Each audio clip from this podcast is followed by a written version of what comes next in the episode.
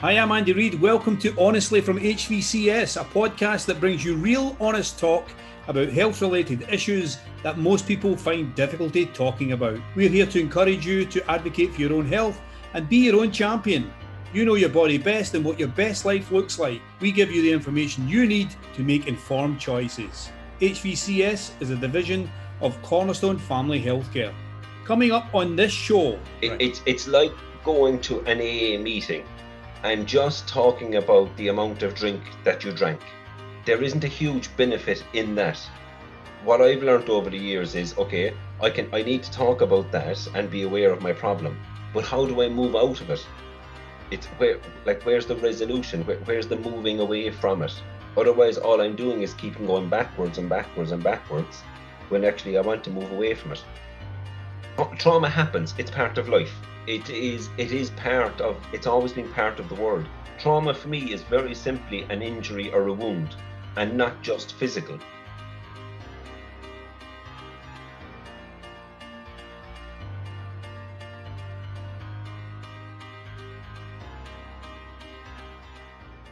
Donald Clifford is a psychotherapist specialising in sexual addictions, compulsions, problematic or addictive porn use, and relationship and intimacy issues. Donald is a trained addictions counsellor and he has worked at a residential addiction centre for almost 6 years, during which time he trained as a psychotherapist and completed a BA in psychotherapy. Following this, Donald trained as a sexual addiction therapist with leading expert Paula Hall in the UK. As well as working in private practice since 2013, Donald began developing the sex and love therapy program, otherwise known as SALT, in 2014.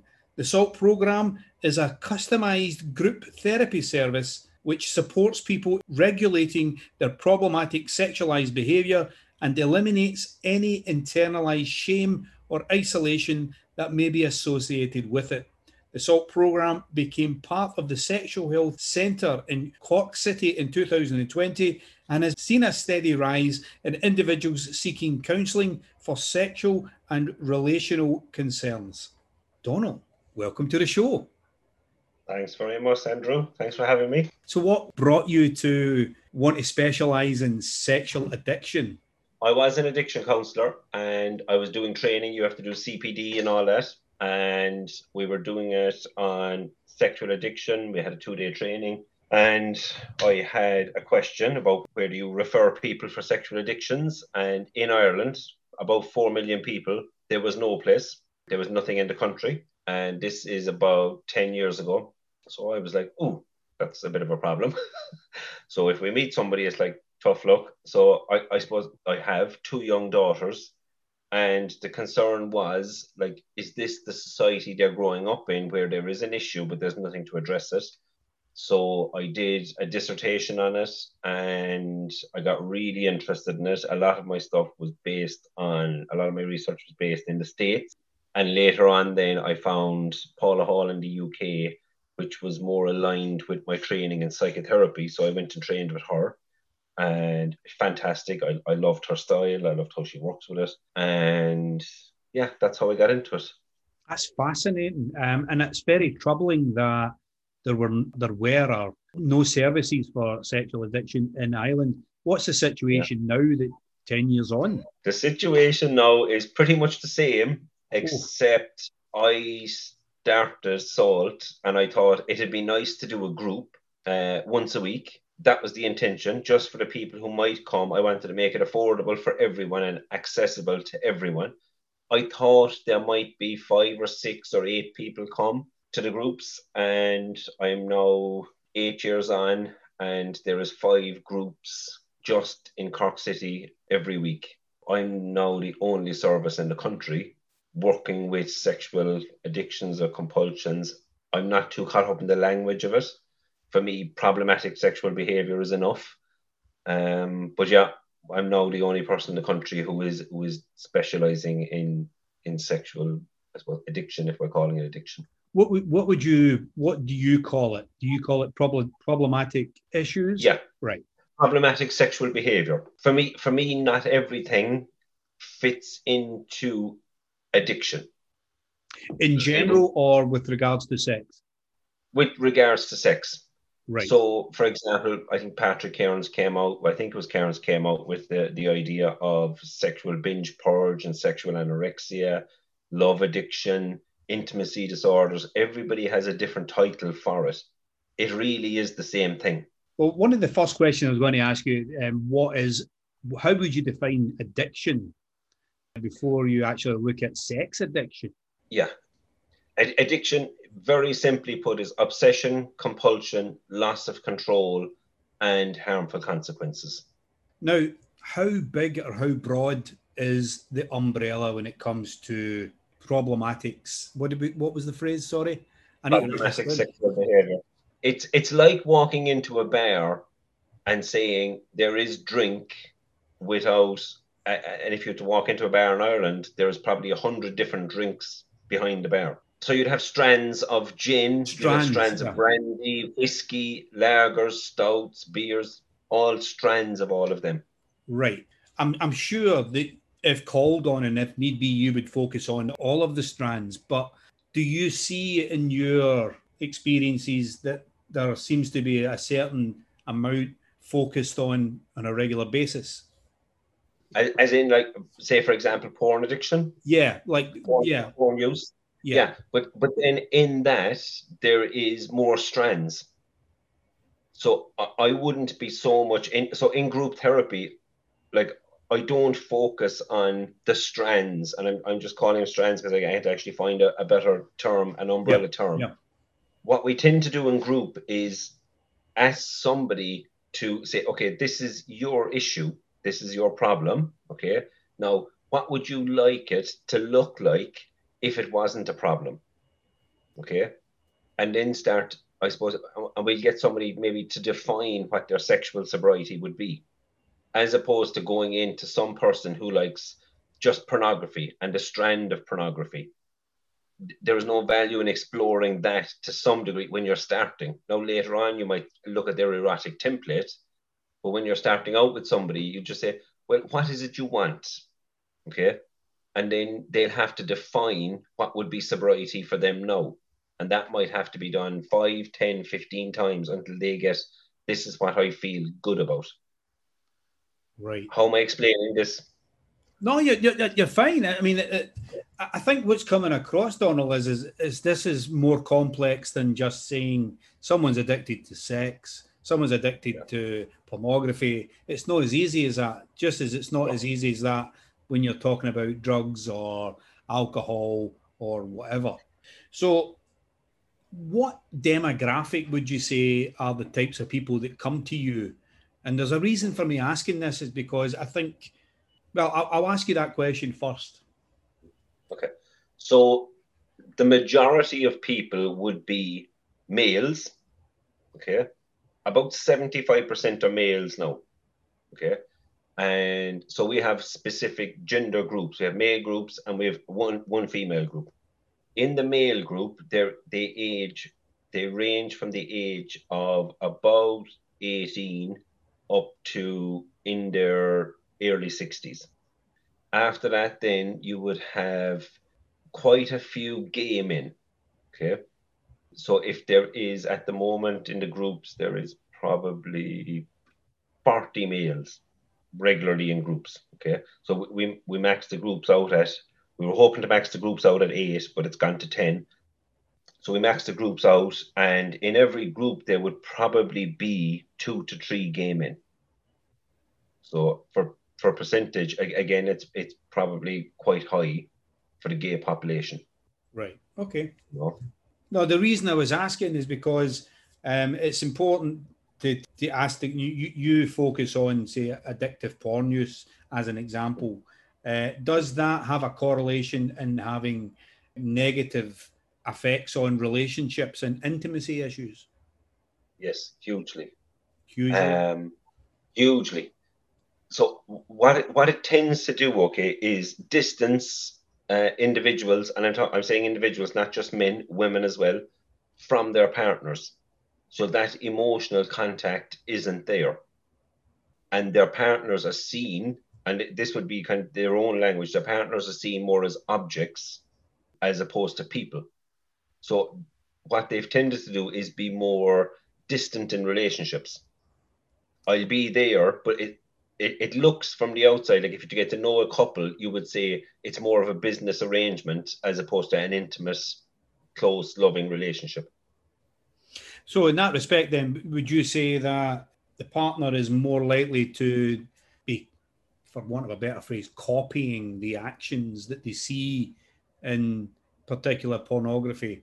Their expectations are based on what the outcomes are on pornography, and they're hoping that their partner can replicate that, and if they don't, there's some sort of a disappointment.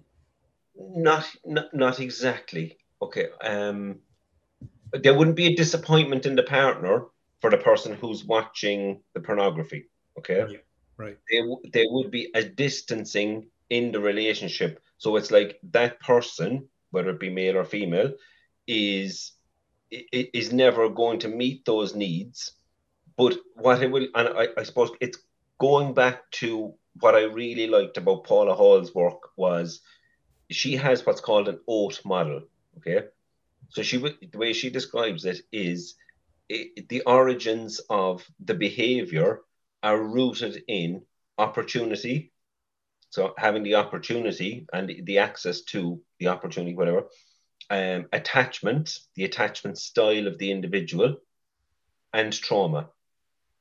So it's an OAT: opportunity, attachment, and trauma.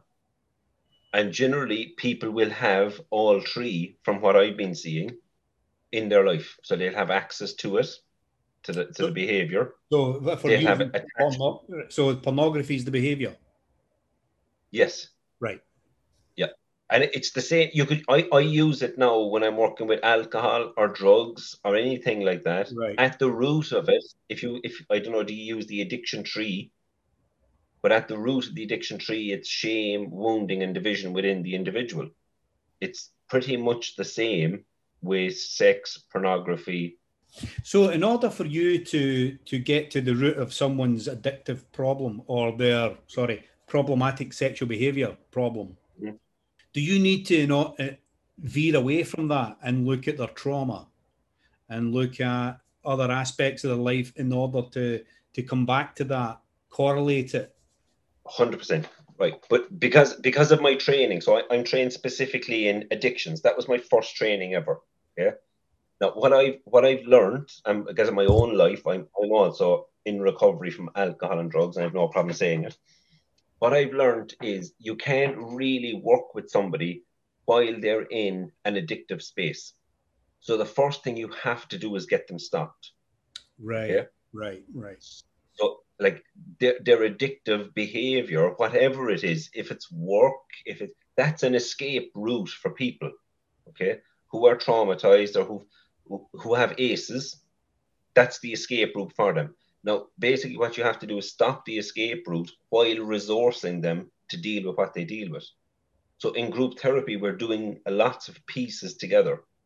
So with one group member, we will be doing his attachment and looking back over his family history and trying to heal that within a group setting. Right. Another person, now you have to be very conscious that all of these people are traumatized. Okay. So it has to be done in a very gentle way. So it takes a good bit of time while dealing with somebody else who is still struggling with acting out. Can I ask a question? Well, it's in my mind, Donald. Yeah. Now you say all of these people are traumatized. In my mind, as a layman, when it comes to, looking at the word trauma, I'm thinking of something catastrophic that has happened. Can trauma mean something different to that? That means that many more of us are traumatized than we give credit for. Yeah. Right. Okay. It could be my line of work, Andy, but I'm thinking the majority of society is traumatized. Right. Okay. Trauma isn't really the problem. Trauma happens. It's part of life. Right. Okay. It is part of, it's always been part of the world. Trauma for me is very simply an injury or a wound, and not just physical. So it might happen. And I'd say, for example, a good example would be when the child comes into the world, if mum has postnatal depression, that can be traumatic for the child, because the child then misses the connection with the mum. If they're struggling with finances in the home, the tension that brings and everything that comes with it, if there's alcoholism, if there's mental health issues within the family, that's all trauma. That's all developmental trauma. You know? So how do you run your groups then, Donald? I mean, if, say, for example, one person has a light bulb moment that, you know, they're recognizing their trauma or whatever, do the other group members help that person, or is it their turn that week, or is it? No. So how I've done it is I really believe in psychoeducation, okay? Giving people the information, because what people end up doing with any form of addiction is they carry a lot of shame. And shame is the sense that I'm not okay, right? That's all shame is. I'm not okay. So what we do is we start to explain. So we go back and we do like family history. They'll do a sex history. They'll do a workshop for about 12 or 14 weeks, depending. But each week then there will be a specific topic. So one week will be mindfulness. Another week will be how we relate to people. Another week will be developmental trauma. Another week will be attachment theory. So they're learning all of this over a couple of weeks at the start. And then they come into their group setting where it's group therapy. And we will, like, there might be a topic some nights, like I was doing a group last night and there was a topic about feelings and masculinity and how men don't cry and their beliefs and their views and around men. And that led into their views around women. Okay, and all that gets explored. And so they'll get to know their feelings, they get to know themselves, how they operate within feelings. So there was a lot of sadness in the group last night and a lot of upset. And people were just noticing how they were reacting to other men being upset. So one guy had to turn away because he just couldn't watch another man being upset. And then he came back around and he said, this is what happened for me, you know. And another guy talked about how his dad told him that he had to be a man, but he didn't know what that meant. So, and it flows. That's very interesting, that. And what comes out of that then? I had an image in my mind that, you know, you'd be talking about different types of sexual addictions, and, you know, one person would say, well, I'm addicted to this, and that. So it's kind of almost like you're not touching that subject at all then. We do. We touch into it, but we don't stay in it. Right. It's like going to an AA meeting and just talking about the amount of drink that you drank. There isn't a huge benefit in that. What I've learned over the years is, okay, I need to talk about that and be aware of my problem, but how do I move out of it? It's where's the resolution? Where's the moving away from it?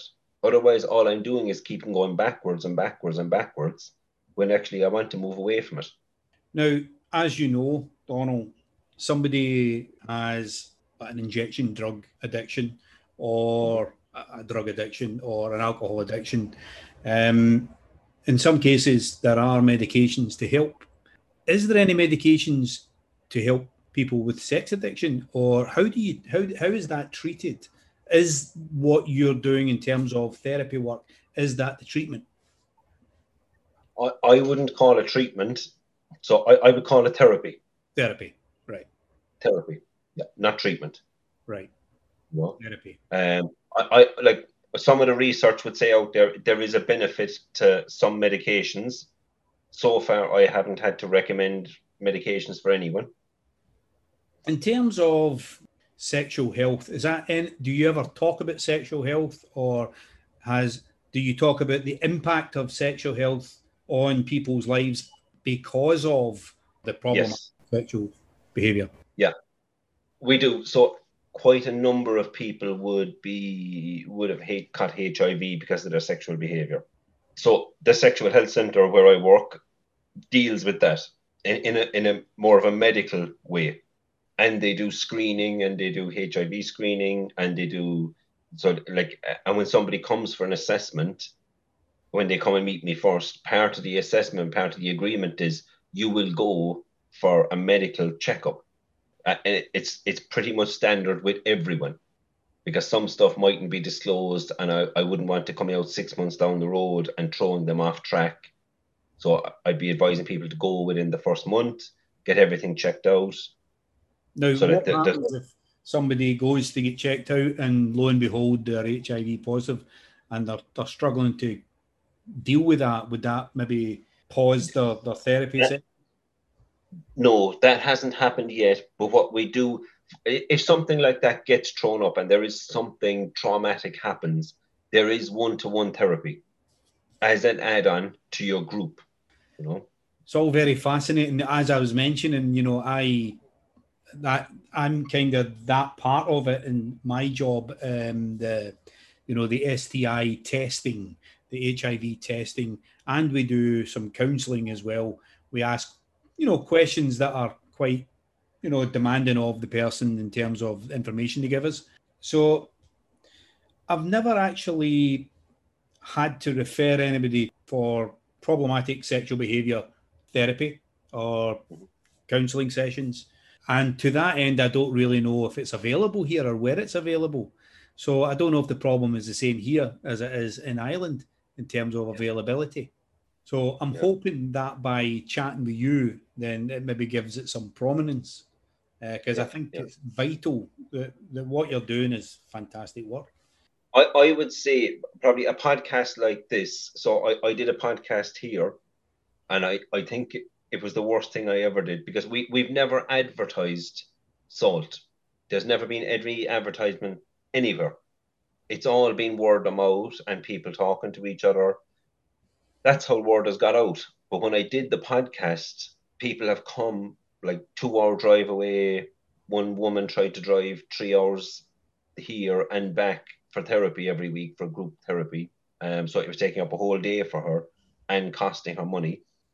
But when people hear about it, people come, and they just come because they're desperate, but they will come because they hear there is a service. In what way are they desperate? I've had one guy reckon that I saved his life. He was going around for years carrying this stuff, carrying his sexual behaviours, but nobody actually dealing with it. They were dealing around it. So nobody was naming it as a problem. So he was carrying it on his own, thinking he was wrong, full of shame.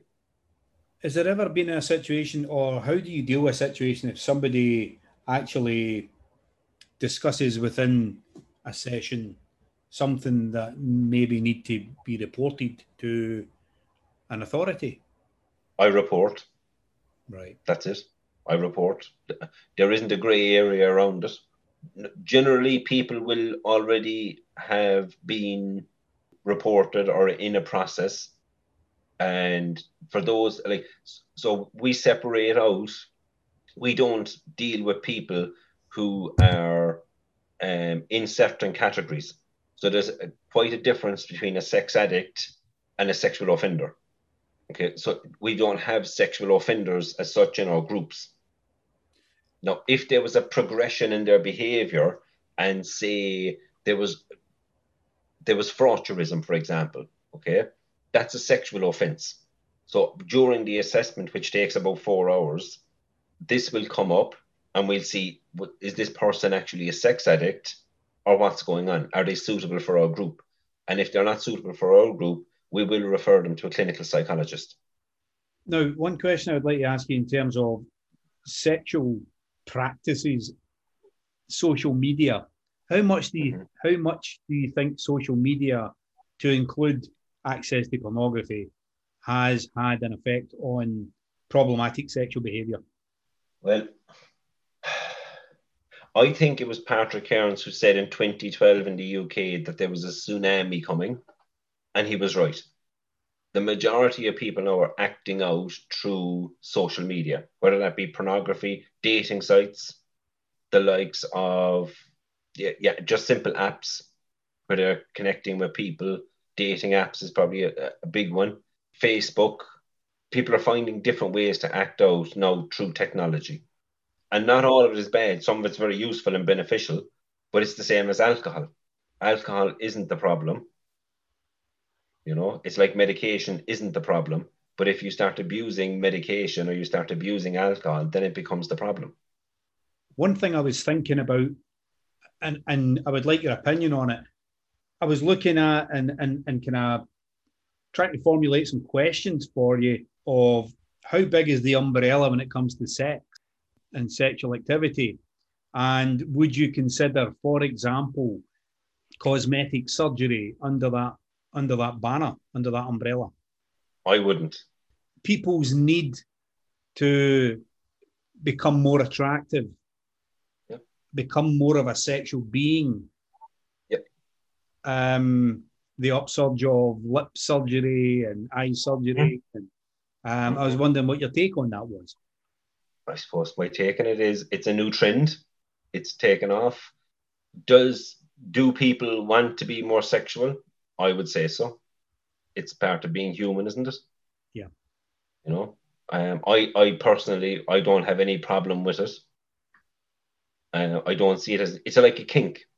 I don't have a problem with kinks. You know, for me, kink isn't a problem. It's if you feel it's a problem for you or it's a problem for your relationships, maybe that's something you need to go and look at. Now, that to me wouldn't be a problem as such. But if your partner disagrees with it, there might be room for you in one of our groups. Interesting. That you could work through that in with a group of other people. Yeah, it's your association with it. Like, I don't have a problem with bondage. Bondage can be quite healthy. BDSM can be quite healthy. Right. You know, it's what turns you on. Now, do you have any funny stories? You know, I know that obviously working in the field of sexual health, you know, there are things that you could, you know, chuckle at and say, oh, I remember that, you know. Oh, yeah, there is actually. So I do use humour quite a bit. Particularly in assessments. And the reason I use humour is I like humour. I like having fun. I like jokes. Yeah. And when people come in to me, the anxiety is up to their eyeballs. They're full of shame, full of guilt, full of fear, full of being judged, whatever. So when I'm doing the assessment, I do, like at the end of some of the assessments, I would say, okay, you've passed, well done. So you passed 18 out of 25, you know, whatever. And we do make a joke about it and we make light of it. And it's a great way of reducing shame. Yeah. But if I was to ask you, okay, so you might be telling me all of this mad stuff that you've been doing and this and that. And then I would say, okay, and do you role play with your sexual partners? Not, geez, I wouldn't be into that now at all. So that's the majority. It's kind of like, yeah, I was at this and that's okay, but I wouldn't do that now at all. You know? So they kind of have their own standards. You know? The irony of it. Yeah, yeah, that's right. Yeah. That's it's kind of like, that's too weird. And everything you told me wasn't weird. yeah. Interesting. Yeah. And now, people like the humor. And I think you're right. It, you know, acts as a great icebreaker and relaxes people. And, you know, you've got to get through your day, haven't you? And you can't be caught up in someone's stress or anxiety or emotion. You've got to remain impartial, if you like. Well, what I've learned as well is, I think if the therapist finds or portrays it as something awful and wicked and huge and disastrous, you're just adding more fuel to a fire. And it doesn't have to be, you know, like people can recover. I don't mean recover, but to some degree recover from HIV. They can get on with their lives. There's all of this medication where you can get on with your life and you can have a grand, healthy life. The same as alcoholics can recover from alcoholism. Yes. Drug addicts can recover from drug abuse. Like, it isn't the end of the world. You can heal from all of this. What? You're a sex addict? It's like, yeah, I'm stuck with this for the rest of my life. That isn't the truth. That's not reality. You can change, you know. It isn't something that you have to get tattooed on you and say, that's it, you're done. It's something, another hurdle you'll have to cross in life. That's it. Well, that's a great way of looking at it. And maybe it's a good place to jump off and maybe revisit it at another point. If I've got any other questions, or if you get any other things you would like to talk about.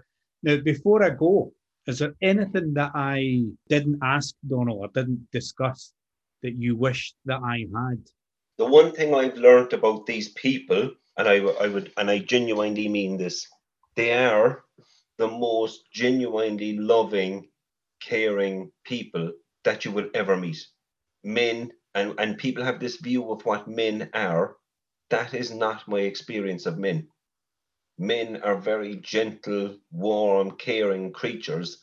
And 70% of my clients are males.